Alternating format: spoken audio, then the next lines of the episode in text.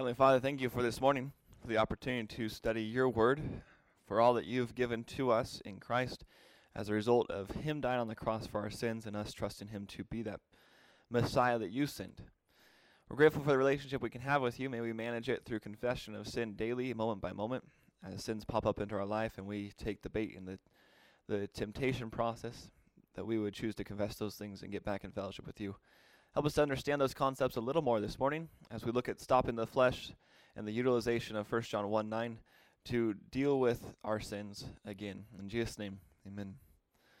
All right, in our study on the Christian way of life, we have reached the place where we've identified that the Christian way of life is how you walk, not what you do when you walk. Um, it's how you operate, not the things you do. We are to operate as Christians spiritually, not from the flesh. And when we look at the flesh and the spirit, we have identified there's a difference between them, both in what they are and what they do. We've looked at the fruit of the flesh. We haven't looked at the fruit of the spirit yet. Uh, we may get there in the future. We may just divert to the next part of the Christian way of life uh, study. But when we look at the flesh, it produces all those things which we identify are sinful. So you can, like Paul, blame the flesh that you have for all of your sinful actions, but recognize, as Paul did in Romans 7, that you are responsible for whether you're operating from the flesh or the spirit by your choice. So you choose to let the flesh operate and lead, or you choose to let the Holy Spirit lead your human spirit and operate you spiritually. So all it comes down to is your choice. Are you going to walk according to your flesh are you going to walk according to the Holy Spirit leading your human spirit? So Galatians 5, 16 to 17, we've spent four, this will be our fourth week from these verses, and we're actually going to get just a review through these verses. And then we'll get to 1 John 1, 9, which we started last week and went through briefly. Galatians 5, 16 to 17 says, But I say, walk by the Spirit, and you will not carry out the desires of the flesh. So we've got the Spirit and the flesh. And what we studied this verse, we identified that what Paul was writing to the church of Galatia was that if you walk, and this word means to live life, uh, that's the meaning. The literal definition is to go along a linear plane, which is why we say to live life. It's used symbolically to identify that you have started or been born and you walk through your life along the linear plane of time, is the idea. So it means to go through your life, in other words. So there's a difference between the literal definition, the meaning, and the symbolism. We'll just highlight that real quickly. So when he says walk here, he's not actually talking about going down the street on the sidewalk and walking as you go along your way. This is actually talking about living your life, and it's talking about how you do it. We also looked at the Greek text and found out there was no definite article, which means that there's an emphasis placed on this word here. Because there's no definite article, and because of the comparison between the flesh, we identified that this was lowercase spirit, referring to the human spirit. And it's in the instrumental case in the language in the Greek. So it's identifying that the human spirit is the instrument by which we walk. Now, before you get all upset with me, I want to make sure that any time that we talk about the human spirit and focus on the human spirit, you remember, bless you, that the Holy Spirit has to be leading the human spirit if you're actually or walking by the Spirit. You cannot walk by your spirit and be leading yourself. The Holy Spirit always leads the human spirit when you're operating spiritually. So while we're focusing, and while Paul is focusing here on the human spirit that you have after your, your spiritual birth in Christ, what he's identifying is that you're walking this way because the Holy Spirit is leading you. So when we talk about being led by the flesh or the spirit, if we're walking by our human spirit, it means that we're operating spiritually under the leadership of the Holy Spirit who is leading us along, and spiritually we are following Him. So the Holy Spirit is always in view as well. One is the emphasis. It's like uh, on a stage, you have a lead singer and backup singers. Sometimes the focus will be on the Holy Spirit as He leads you in your human spirit. Other times it'll be on the human spirit as it's led by the Holy Spirit. So here the focus is on your human spirit. Paul says it walk by means of your human spirit, and you will not carry out the desire of the flesh. This word here means to stop doing what you're already doing. It's not a command, but that's the identification. He says, if you walk by the Spirit, by means of your human spirit, you will stop carrying out the desire of the flesh. Now, why is that? When we look at verse 17, because this is just verse 16, I said 17 up there as well. When we look at verse 17, we get the answer. For the flesh sets its desire against the spirit, and still, this is referring to the human spirit. No definite article in there. For flesh sets its desire against human spirit, and the human spirit, again, against the flesh. For these are in opposition to one another. These never will we ever have our flesh and our spirit working together. Never. They accomplish two different things. One is spiritual nature, one is not spiritual nature. The Bible says that anything that we do that's not spiritual is sin. Everything that we do must be done from a place of dependency upon God through the Holy Spirit to lead us. If, I believe it's in Romans, I want to say chapter 12, verse 7. I don't think that's correct, but somewhere around that area. It's the verse says, For whatever is not from faith is sin. And what it's talking about is that if we are not operating in our dependence upon God, if we're not depending upon Him to lead us through the Holy Spirit, that anything else is sin. It's pretty harsh, but it's also cut and dry. We like to think that, well, I may not be dependent upon God, but I'm still doing what He asked me to do.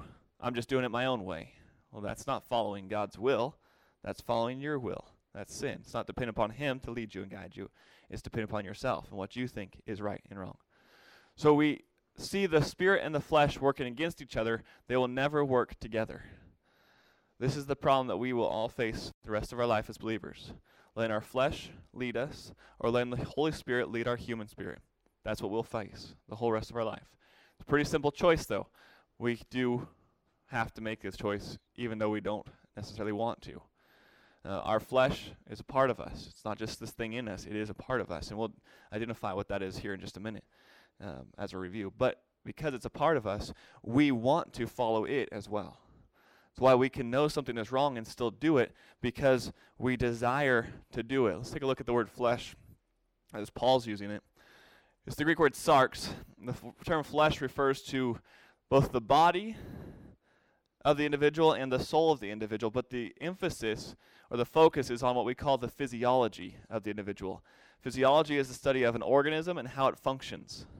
So you look at the different parts of a person. Take a look at like you know, your wrist, and there's a number of bones in here, and there's ligaments and tendons, and all those work together so that you can turn your wrist almost completely around in 360 degrees. You guys ever notice that? You can't quite get all the way there, but almost.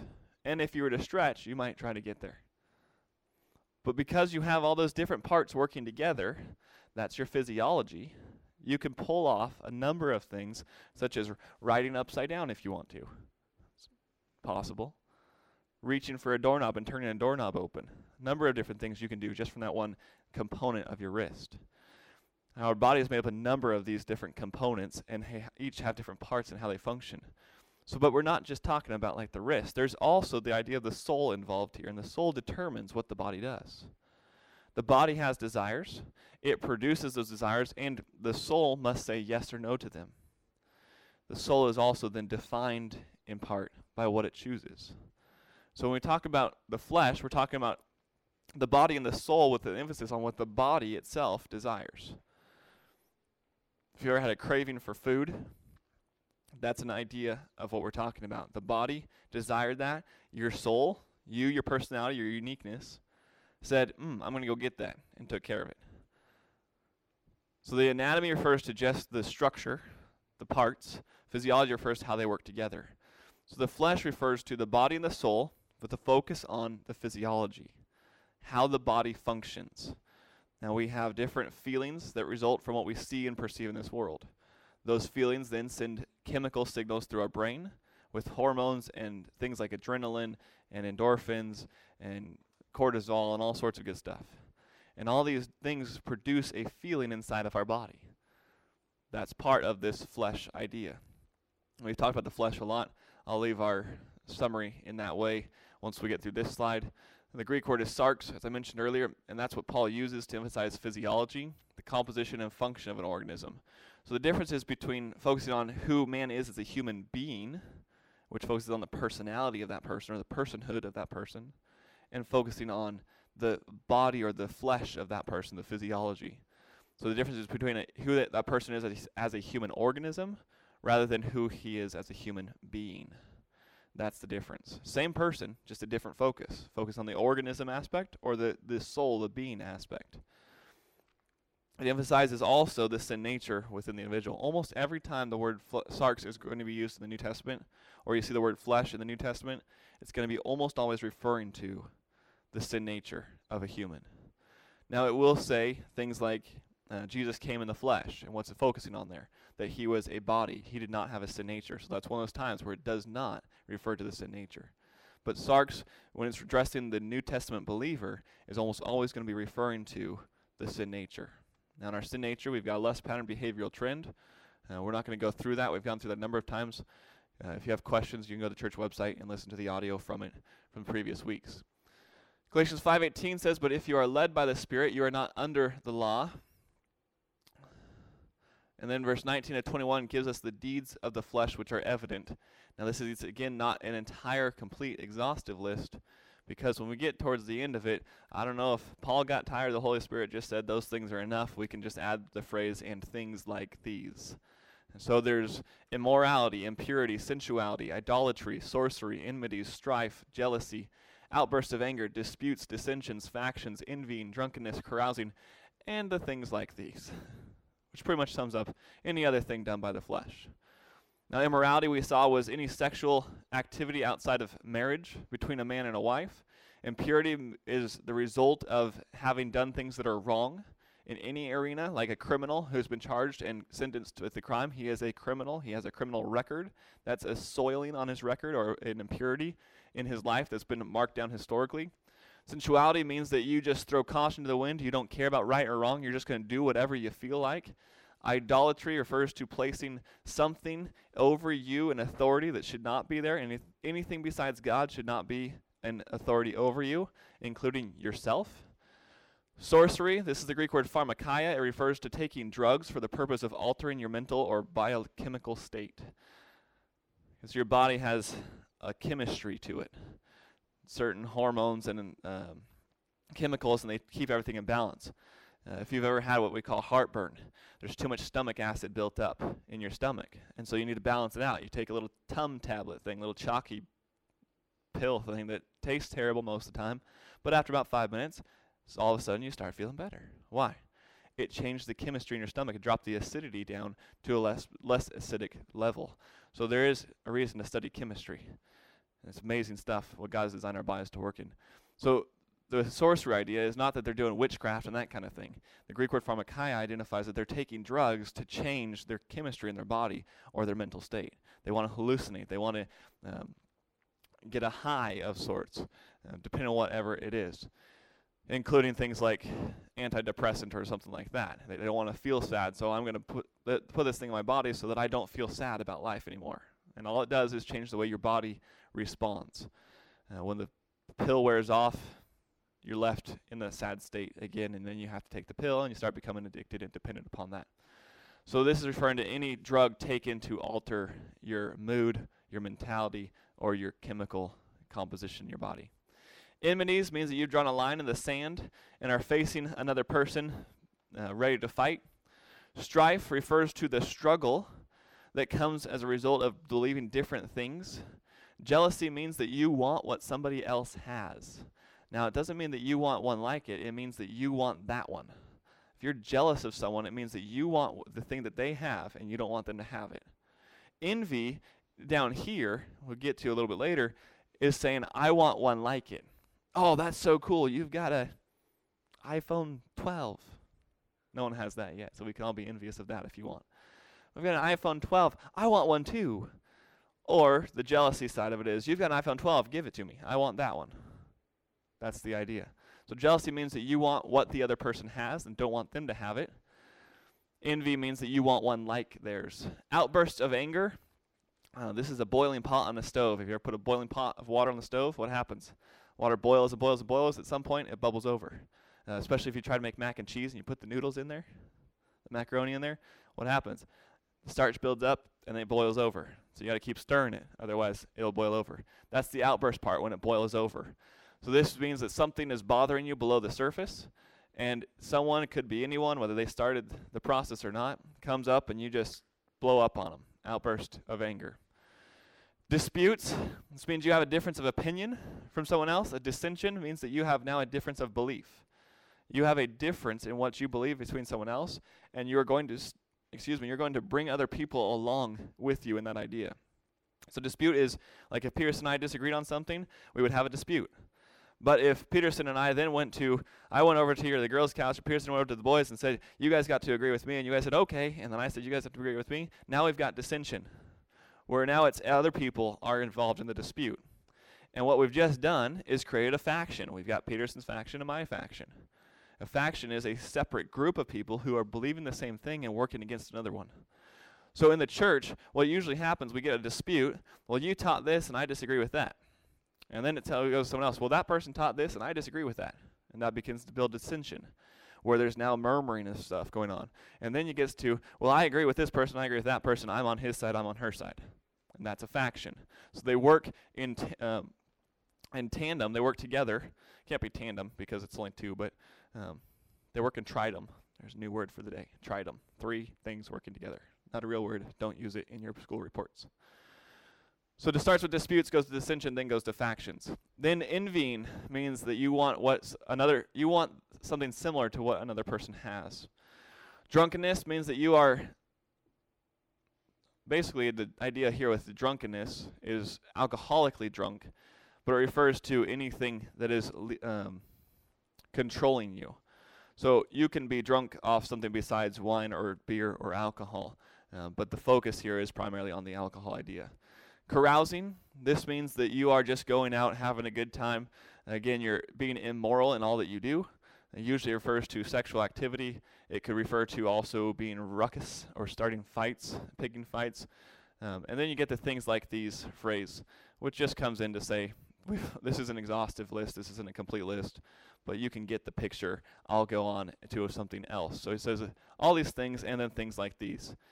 Now, the part we dealt with last week was the part where it says, Of which I forewarn you, just as I have forewarned you, that those who practice such things shall not inherit the kingdom of God. Now, in Galatians 5 9, or 5.21, the question that arises from this last phrase about the forewarning is that, so is Paul saying that these people who are doing these things, operating from their flesh, are not going to heaven? No. And here's why. He's creating a comparison, saying, and he's already dealt with in Galatians. Now, the whole reason he wrote the book is because you had believers who started walking spiritually, but then went again and started walking according to the flesh. They started going back to the old way of doing things.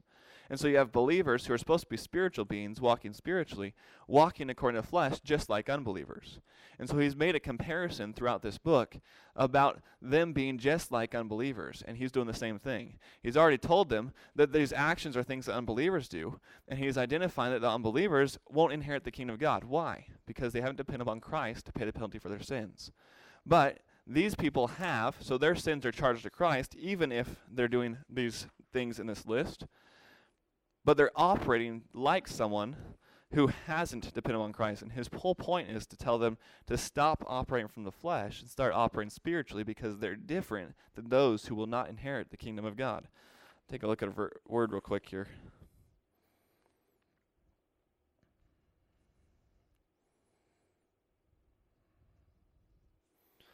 So he's creating a comparison between the unbeliever and the believer and saying you're walking just like you're an unbeliever. But you're to stop doing that, walk spiritually, so that you don't carry out the deeds of the flesh like those who are not inheriting the kingdom of God. That's the distinction he's making. So it doesn't mean that if you do these things in your life that you're going to lose your salvation. What it means is you're operating as if someone who's not saved. We are different than unbelievers. We are children of God, and we will be dealt with through discipline. Now, what if you're doing these things? We've we've dealt with this passage and this group of verses under the, the heading of stopping the flesh. Because we've looked at the flesh, we've looked at how it operates through the sin nature and, and the process of temptation. We looked at a number, number of these things before. And as we've progressed in that, we've realized that if we're going to operate spiritually, and we've understood that if that the Bible says that if we're going to operate spiritually, that we have to stop, excuse me, stop walking according to the flesh. So we've started this series of how do we stop that? And we dealt with the different evidences like we just did and like we reviewed. And then ultimately we came to this conclusion. 1 John 1 9 is the way that you stop walking according to the flesh. Now, I wonder if I have. Let's see if we can get our diagram back up here. Almost had it. There we go. That'll work. Wow, we're back at like slide three. So, believer depends upon Christ to be a Savior. He takes the penalty for their sins. He's already paid it. Now it's charged them. God takes them out, puts him in Christ. He's the dot. This is the circle. The circle is Christ. We call it a sphere, but on our diagram it's only two dimensional, so it's a circle. So you are, when you're saved, you're placed in Christ. You are a child of God. You're secure in Christ. The Holy Spirit seals you until that day that you leave this earth and are in heaven for eternity. When you walk with God, fellowship is what we refer to the walk as, and that's what John uses the term koinonia to refer to our walk with God, our relationship with Him. So we're saved, we're secure, our position in Christ is complete, but we're either in fellowship with God or out of fellowship. The preposition eis identifies motion from outside of something into something. And then the thing that it's noting here is that you can go out of fellowship and in into fellowship. When you're saved, you're placed into it. But then when you sin, first or James chapter 1, 13 to 16, when we fall victim to temptation and choose to take the bait in the trap, we leave fellowship. Why? Because we've stopped walking in commonality with God. God cannot sin. If God were to be tempted, which he cannot be according to James 1:13, he would never take the bait. Why? Because he's righteous. Now, our position in Christ, we're told and declared to be righteous because we're in Christ and Christ is righteous.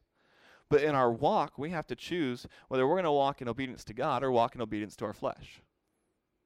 And if we walk in obedience to God, then we're walking righteously for that moment.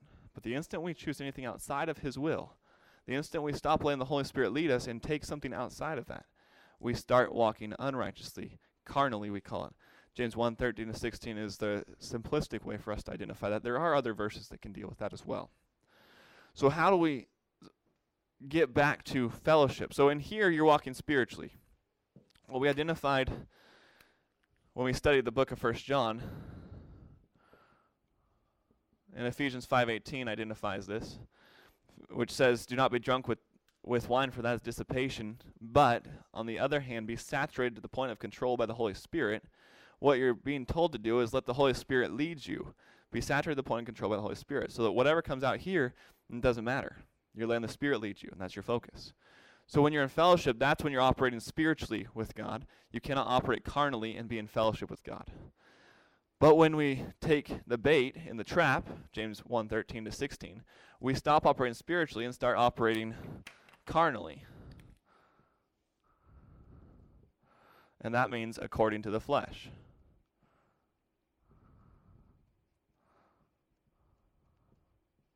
we've now chosen to let what our body wants dictate what we're going to do. This is why it's hard. Because it's not just something external to us, something outside of us saying, try this. It's us also in our body and part of our desire saying, I want to try that. I want to do those things. I want to enjoy that. I want to be in control of my own life. And that's why it's carnal versus letting the Holy Spirit lead us and submitting our choice, our ability to make choice to Him. So when we walk in fellowship, we're walking spiritually. We walk out of fellowship, we're walking carnally. That's why we get to 1 John 1 9 after we, after we get through this stop in the flesh part. Because out here, we're walking according to the flesh, and how do we stop that? We can't stop it in any other way but to confess our sin to God the Father. And that's what First John teaches us. Let's get all the way back to where we were at.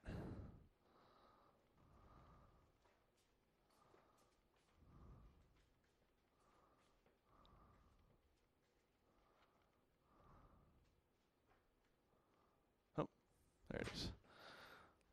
So in the book of First John, John says that fellowship is the tool that we have to carry out the will of God to operate spiritually like Christ did. In verses 1 through 4 of 1 John chapter 1, he identifies that Jesus Christ lived a physical life as a spiritual being operating spiritually. He was really here as a man, but he was operating different than any man before him had. He was operating spiritually. And he did that from the first breath to the last breath to his resurrection and then up to the ascension.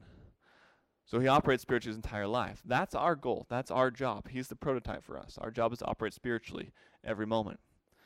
Now, we have a sin nature that we fall victim to. And I say fall victim, but really we enjoy it. We choose. We're not really a victim to it. We like it. That's why we do it. If we didn't like sin, we wouldn't do it. You ever think about that? The only reason we do sin is because we like it. We may not like the consequences. We may, may not like how we feel afterwards. But the only reason we do it is because we like it. Even if we know it's wrong, even if we know that it's not right, even if we know it's not best for us, we still go back to it. Why? Because we have this lust inside of us that says, I want to consume these things, I want to enjoy these things and have these things. That's the flesh. We're trying to stop that. But when we fall to that and in our volition choose to let the flesh lead us, we've got to find some way to stop it. And this is what Scripture says. If we confess our sins, He is faithful and just to forgive us our sins and to cleanse us from all unrighteousness. Now, we dealt with this verse briefly last week. We'll get a little more into it. The we here is referring to believers. The book of First John is written to believers. A lot of times, this verse will be taken out of context and we put into application as if John were speaking to unbelievers. If you, as an unbeliever, confess your sins, then you will be saved. That's not what he's saying, but that's how people take it many times. This book is written to believers. And it's talking about the fact that we as believers have the potential to have fellowship with God, commonality with Him in our actions and our thought and our operation, or we can stay having commonality with this, with this world in carnality. We have one or the other. Right now, you're either in fellowship or not. You're either in fellowship with God the Father and commonality with Him, or you're being led by the, your sin nature and are carnal. Any given moment of the day, that's the same statement is true. That's why I can say it any time. You've probably heard it before. said it last Sunday. I said it uh, when we studied First John. I've said it all over the place. It doesn't matter what time of day it is. At any moment, you're either in fellowship or out. It's on or off. It's not, well, I'm kind of in fellowship with God because I agree with Him over here. No, if we disagree with God in any way on what is right and what is wrong, and we're aware of that, we're out of fellowship. Being in fellowship means that we are in line with His authority structure and His thought process. And He teaches us and removes those things from us as we're taught that are sinful and wrong in our thought process. But if we're not yielded to that, then we won't let him do that and we remain carnal. So it's how you operate. It's not something you can achieve and be completely spiritual the rest of your life. Ha, I've made it. I've, I've been spiritual 12 days in a row. I will always be spiritual from this point on. No. We really don't make it very much past a minute or two if we're lucky. And I don't really believe in luck, so it tells you what I think about that. The, the idea here with fellowship with God is as a parent and a child relates to one another and the child is obedient to the parent, there's harmony, there's commonality. The parent is setting the, the, the direction for the child, the child is following it. And the instant the child breaks and follows something else besides what the parent has or has set up or directed, there's disagreement in the family. And there's disharmony. And a good parent will discipline. Don't ever think that because your parent disciplines you that they don't like you or love you. The fact that they're disciplining you means they care more about you to deal with the problem going on than they would do to just let it go. Discipline from a parent means that they love you. Never confuse that. And you'll want to at times. You won't understand it at times, but discipline is always as a result of love. Now, the way they discipline may not be loving, but the fact that they are trying to correct your behavior to something that is right means that they love you and care about what's right and best for you more than what you want. And that may seem like that means they don't care. No, what it means is that they love. They will do what's best for you regardless of the response they receive from you. And that's bigger than caring about what you want. We all want people to care about what we want. We enjoy that. But discipline means they love you. And our Heavenly Father disciplines us. We're walking outside of fellowship with Him, He disciplines us. Now, that looks different than our earthly parents. The Bible says our earthly parents punish us many times, take something away, inflict pain, whatever, to get us to do something different than what we're doing in our behavior. But the Father disciplines us. He brings about circumstances that allows us and creates this uh, this potential for us to choose in that moment to trust Him instead of ourselves or someone else. So a situation will come up that you don't go, I don't know how to get through this. That's partly discipline. Have you been following him before? If you have, then you already know how to get through it because you just keep doing what you're already doing. If you're not following him in that moment, that's the time to say, I don't, when you say, I don't know what to do here, yes, you do. You know someone who knows all things. God is omniscient, all knowing, completely knowledgeable of everything, both real and potential. He knows what's actually going to happen and what could happen. Everything He knows. And if you don't know what to do, your job at that point, when you say that, recognize I don't know what to do, but I know someone who does. And turn your attention to the Father. Father, I have not been following you, I've been following myself, and I'm at a loss here with what to do. What do you want me to do here? And trust Him to provide that answer for you. Don't go seeking it out. That's in es- essence confessing the sin of leading, being led by the, the uh, flesh. If believers confess our sins, the word confess means to speak the same thing. What do we call that? Let's say Peterson and I got over our dispute, whatever it was, and now we are speaking the same thing. What are we doing? There's a word we have for that in English. Agree. In essence, what you're doing is you're saying, God, I agree with you on my sin. That was sin, and I did it, and I agree with you that that's not what I should be doing. That's in essence what confession is. The Greek word homologeo. Means to speak the same thing. Who are you speaking the same with? God. You're agreeing with God on your sin.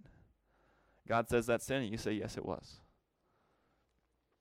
If we speak the same, if we agree with God on our sins, those places where we miss the mark, look at this. He says, He is faithful and just to forgive us our sins and to cleanse us from all unrighteousness.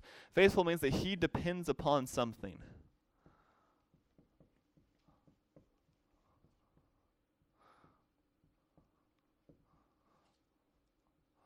Now, there's a reason he's depending upon something here, and it's so that we can he can forgive our sins. The Greek word hina is here, and it means for the purpose of or in order to.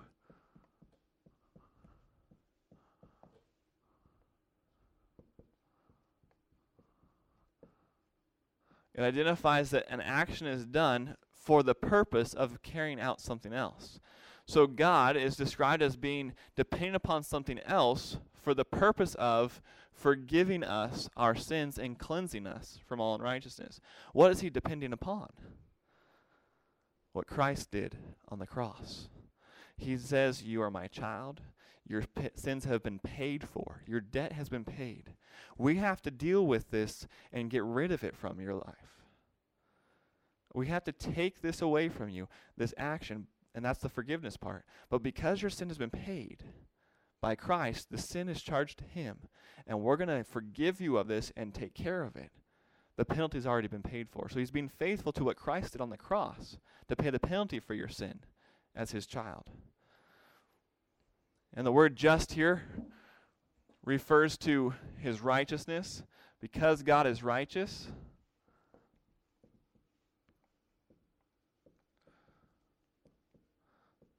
he must oops, carry out justice. If you break the law in this in this United States of America, in Yakima County. Let's say you go to the store and you steal something. There's a penalty for that. A couple different levels of penalty for it, actually. If you just steal something that's less than $500, you can pretty much get away with a warning or a misdemeanor, depending upon how the officer feels that day. If you steal something greater than $500, you're probably going to get a misdemeanor. And if you steal something greater than that, you're probably going to get a felony. You steal like an auto, a car, it's grand theft auto. You've stolen a car. And there's a big punishment for that, right? So the idea with righteousness is righteousness says this is what's right, and justice says this is what must be paid or dealt with, what must be done if this standard is violated. So if you go steal something from a store and the store wants to press charges, they will bring an officer in. He will do a write up and say, This is what you did. It's called shoplifting. Do you understand what you're being charged with? And at the end, he'll say, You need to sign this ticket to identify that I've read you your rights and I've told you what you're being charged with, but it's not an admission of guilt. Now, why does he say that part? Because there's a court date coming up in which you will be found guilty or not guilty by a judge who's supposed to uphold the standard. And so the judge knows the standard, and he says, I've looked at your report here. I find you guilty. Your penalty, what we owe, what you owe society for what you've done, in order to make this just and right again, you must spend 30 days picking up trash on the side of the road. That may seem harsh, but huh, you're not going to jail, so happy day. Now, hopefully, none of you guys ever get into a position where you have to go before a judge like that. It's a matter of choice. But the idea behind it, when you go to a judge, is he says, This is the standard, you violated it, the penalty for that is this. God is faithful to what Christ has done and he is just, which means that because he knows the standard, because he is righteous, he must carry out the penalty for that. But he's just because the penalty has been paid by Christ. And so rather than saying, no, Christ had paid the penalty for all of your sins until this point, but you've done this thing now, I'm going to make you pay the penalty for it. No, he's faithful to what Christ did, and he charges it to Christ, and he says that that is just to do because Christ was innocent and paid the price for you. Now, he's faithful and just. He depends on what Christ did to pay the penalty for you, and he holds that standard of justice for the purpose of forgiving us our sins and cleansing us from all unrighteousness. Now, the Greek here and here is plural. What we identify is that if we choose, maybe we will, maybe we won't, but if we choose to confess our sin, one of them, that God forgives us of the rest of our sins from the time that we were in fellowship last to the time that we just confessed. Because what happens is when we sin, we start sinning all over the place. And I don't mean like the big sins like shoplifting or lying or those kinds of things. I mean just independent operation from God. The moment we're out of fellowship, if we're commanded to have harmony with God and be obedient children following His will, every moment we're not in that is a moment of sin.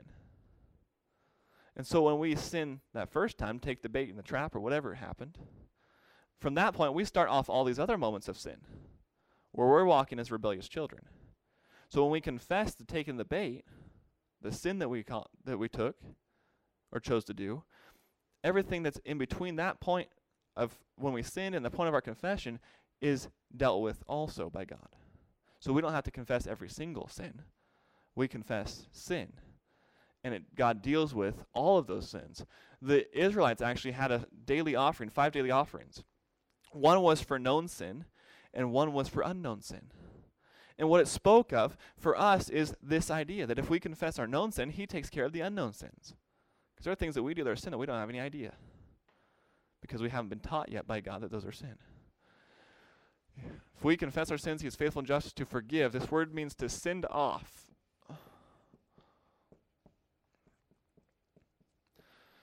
If you're going to be just as a judge, you cannot just say, Yes, you're guilty. Yes, you did it, but I'm not going to have any penalty invoked here. I'm not going to charge you with any penalty. You're not going to have to do anything to make up for it. If you're going to be a righteous, just judge, if you're going to uphold the law, you have to. And there are judges who say, I feel for you in this situation. I recognize that there are some things that led to a vulnerability here, you still made the choice. You're still at fault here. And I, as a judge, have to uphold the law and charge you with some penalty, even though I personally would not want to.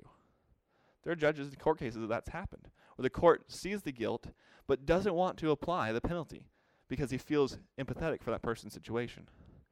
But a righteous judge, one who is faithful to the standard, will always implore, enforce a penalty to bring about justice. We have the sending off of our sins because God is faithful to Christ and Him paying the penalty. So He doesn't just say, Oh, you're my child, if He's the judge in front, and we go in front of God the Father, and we say, Yes, I did that, I'm guilty. He doesn't go say, Oh, okay, well, I'm not going to invoke any penalty. He says, No, your penalty has already been paid by Christ. It continues to be paid by Him. You've depended upon Him to pay the penalty for your sins at salvation, and now in this moment, He's paying the penalty again for that sin. What He did on the cross, we're charging it to that. So He can send off our sins and forgive us of them not because we have some in or because we're better than other people or whatever, because we're not, we're all sinners, but because Christ has already paid the penalty. So, where he would say, okay, the penalty for sin is death. Oh, look, here's death over here that you are depending upon to pay the penalty for your sins. So, every time you sin, it char- gets charged to Christ. That's why he can forgive you of your sins.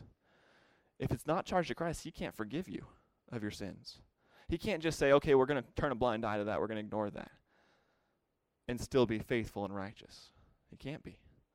But Christ has paid the penalty. So because you're a child of His and depend upon Christ to pay the penalty for your sins, He can say, You've done this, you're guilty, it's charged to Christ, the penalty's been paid, I am cleansing you from that.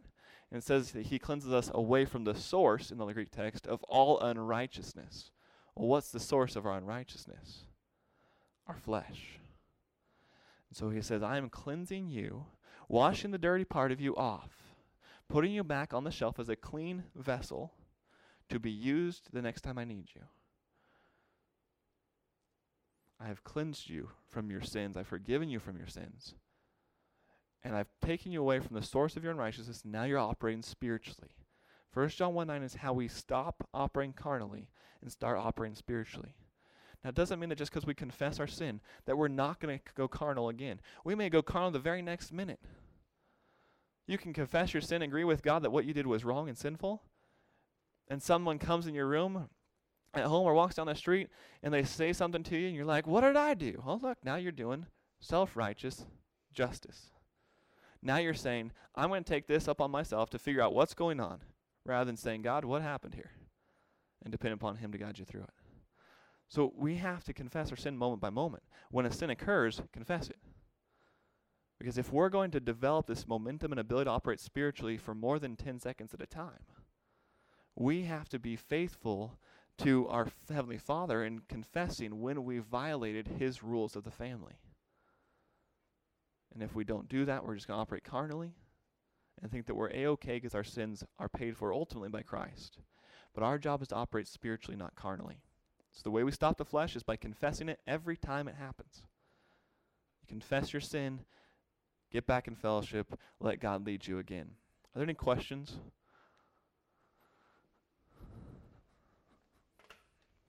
I know it's a lot to put in there in one Sunday morning, especially with the review trying to get some more information out there.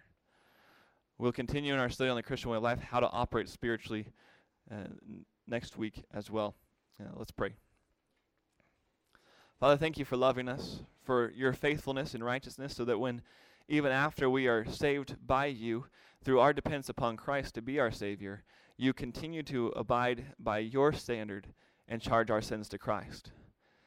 Thank you for the penalty he paid, for the life that he lived that made him available as a sacrifice, for your calling on him to be that sacrifice, and for the propitiation of our sins and the sins of all the world that he took care of on the cross. We pray that we would be faithful to you as our Heavenly Father to confess our sins moment by moment when we find that we're not being led by the Holy Spirit. Develop these ideas further in us during the course of the week as we read your word. In Jesus' name, amen. All right, head over to church. We're going to start pretty shortly here.